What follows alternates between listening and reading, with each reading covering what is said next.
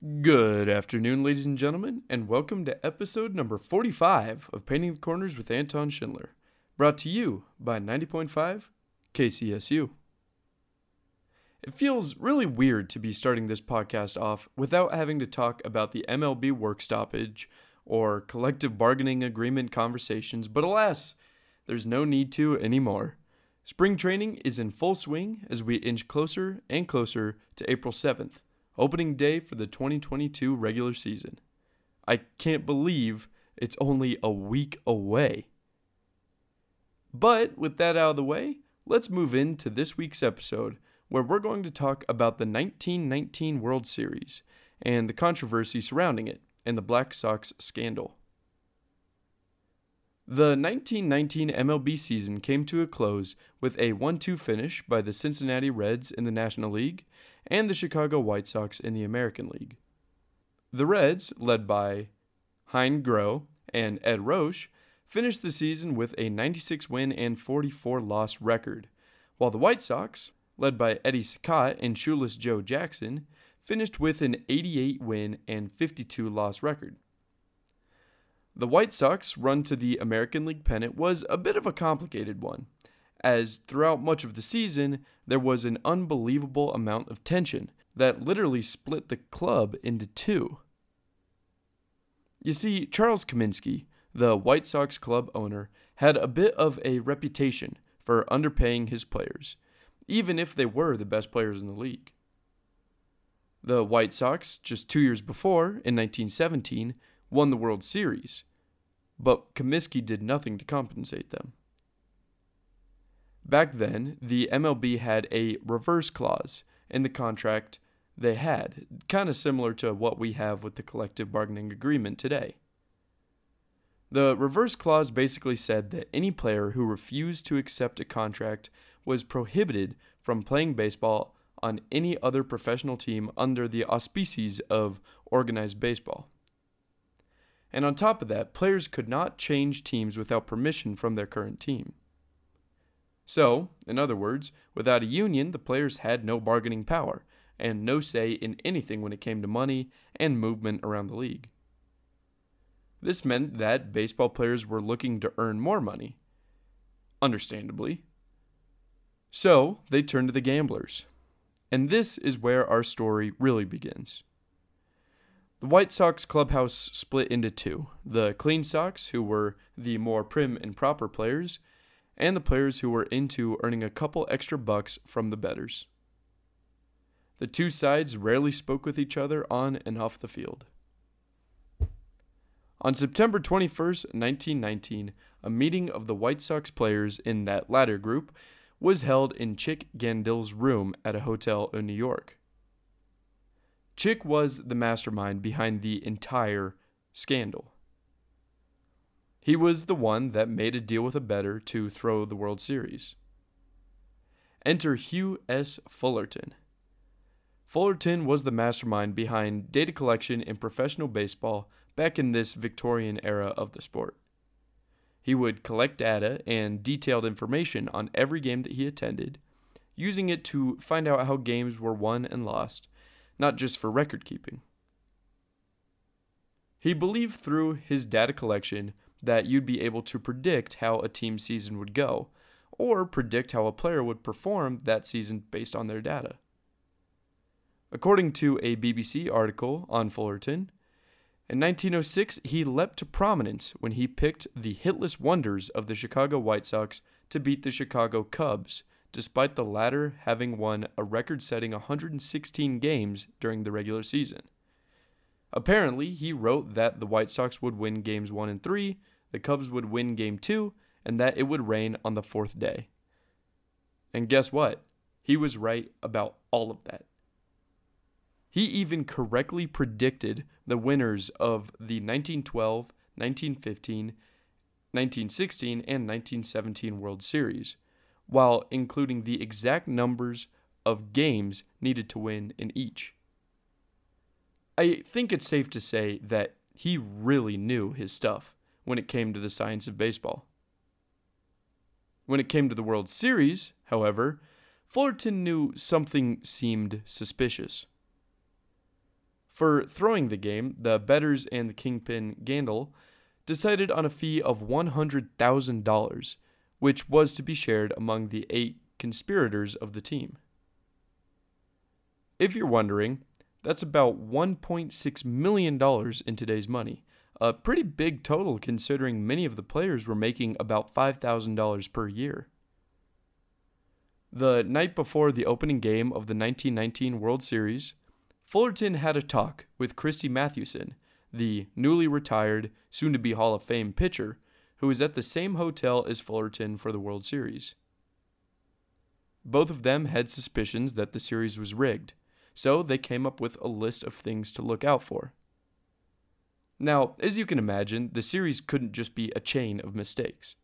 It had to be something so little, something subtle, that would very carefully swing the momentum away from the White Sox and in favor for the Reds. Something like a bad throw to first base, or a pitch that was just slightly off target. For someone like Fullerton, it was just another day at the office. I mean, it was his time to make sure that he watched every single pitch to catch any out of the ordinary plays that could be indicative of throwing the game. And, sure enough, it came.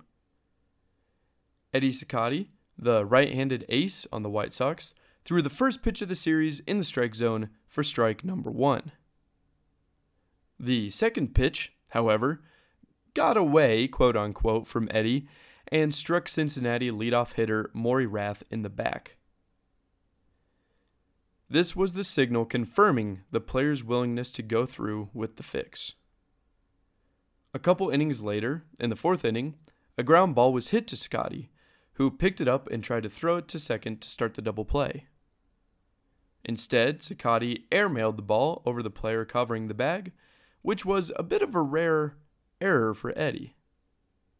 Now, as you can imagine, sports writers found the unsuccessful play a little suspicious, and all of a sudden, everyone started to take notice of Fullerton's warnings.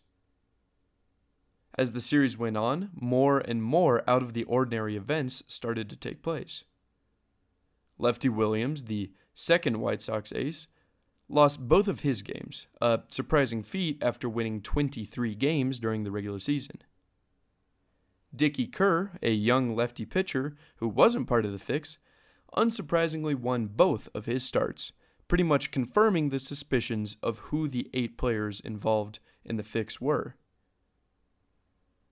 Things started to get a little dicey during the series for these eight men out, as they were called, because the bettors started to go back on their promise of money, saying that the money was let out on bets and was in the hands of the bookmakers.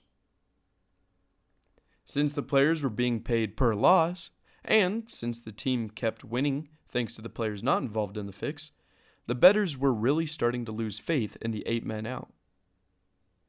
The players involved in the fix started to get frustrated, and even attempted to double cross the gamblers by winning Game 6 and Game 7 of the Best of 9 World Series. However, as you can imagine, the bettors took offense to that before Game 8 was played on October 9th, threats of violence were made towards the players and their families, as I can imagine was really the start of the tumble that these players would take. Lefty Williams took these threats and decided to purposely lose Game 8. By throwing nothing but meatballs to the hitters, Lefty gave up four straight one out hits, good for three runs, before his manager, Kid Gleason, relieved him. The White Sox lost the game 10 to 5 as the Cincinnati Reds became world champions for the first time in their long history. Immediately after the series was over, angry rumors kicked up that the series had in fact been thrown, with Hugh Fullerton leading the charge. While at the games, Fullerton highlighted 11 suspicious plays in just the first three games of the series.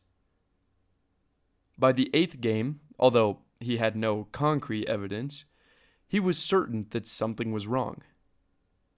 At one point, before game eight, Fullerton was stopped by a bettor who was strongly urging him to bet on the Reds, telling him that it was going to be the biggest first inning that he'd ever seen. which, looking back at it now, was probably enough of evidence for him. And, sure enough, after the Reds had a four run first inning, it was just the biggest first inning that he'd ever seen. The White Sox players that Fullerton suspected were part of the fix committed nine errors throughout the series, a pretty high number for a team that won the American League pennant pretty easily. Those players also gave up 21 runs combined, compared to just 14 runs given up by the non fixers. Fullerton wrote a report on the series, claiming that he was disgusted by the display of ineptitude with which the White Sox had thrown the series, and that no World Series should ever be played again. Both the Chicago Herald Examiner and the Chicago Tribune backed down from printing the accusations for fear of being accused of libel. So, no immediate action was taken by the league or any jury until a year later in September 1920. You see, suspicions around baseball and gambling remained during the year, reigniting the subject of the bizarre 1919 World Series. In September 1920, an investigation was opened into the possible fixing of a game between the Chicago Cubs and the Philadelphia Athletics, a series that concluded with the Athletics winning the series 4 to 1, 10 years prior in 1910. It was during these talks that another testimony claimed that the 1919 World Series had been fixed, as they continued to name several White Sox players that were involved with it. And, unsurprisingly, within a couple of days, several of the named players confessed. In late June 1921, the trial of the state of Illinois versus Eddie Cicotte opened in Chicago. The first day of trial, all of the players were found not guilty due to three signed confessions that had mysteriously gone missing. Hmm. Now, because of this lack of evidence, the jury retired.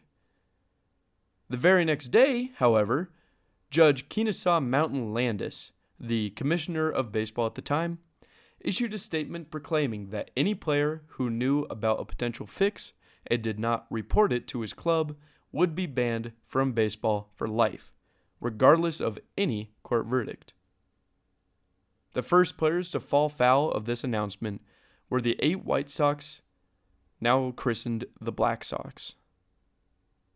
Chick Gandil, Eddie Cicotte, Oscar Felsch, Shoeless Joe Jackson, Fred McMullen, Charles Risberg, Buck Weaver, and Lefty Williams were all banned for life by Landis for their involvement in the fix.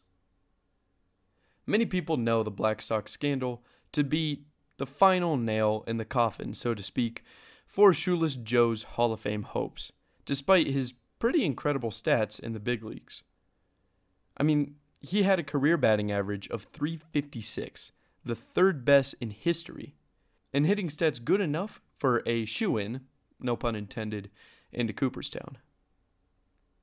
Joe was still said to be involved. Years later, however, all of the banned players said that Jackson was never present at any of the meetings that they had with the gamblers, and that they only brought him up in hopes of giving the players more credibility with the gamblers.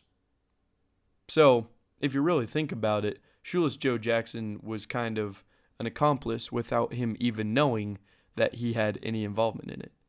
And during the World Series, he actually played very well, hitting over 370 throughout the World Series. But regardless, all players stayed banned for life, and everyone involved got their just desserts. So, next week's episode, we'll do a preview of the 2022 MLB baseball season, as I'll attempt to make some predictions on the outcomes of the season and give you a taste of things to look forward to as we fall into the regular season once again. Thank you for listening.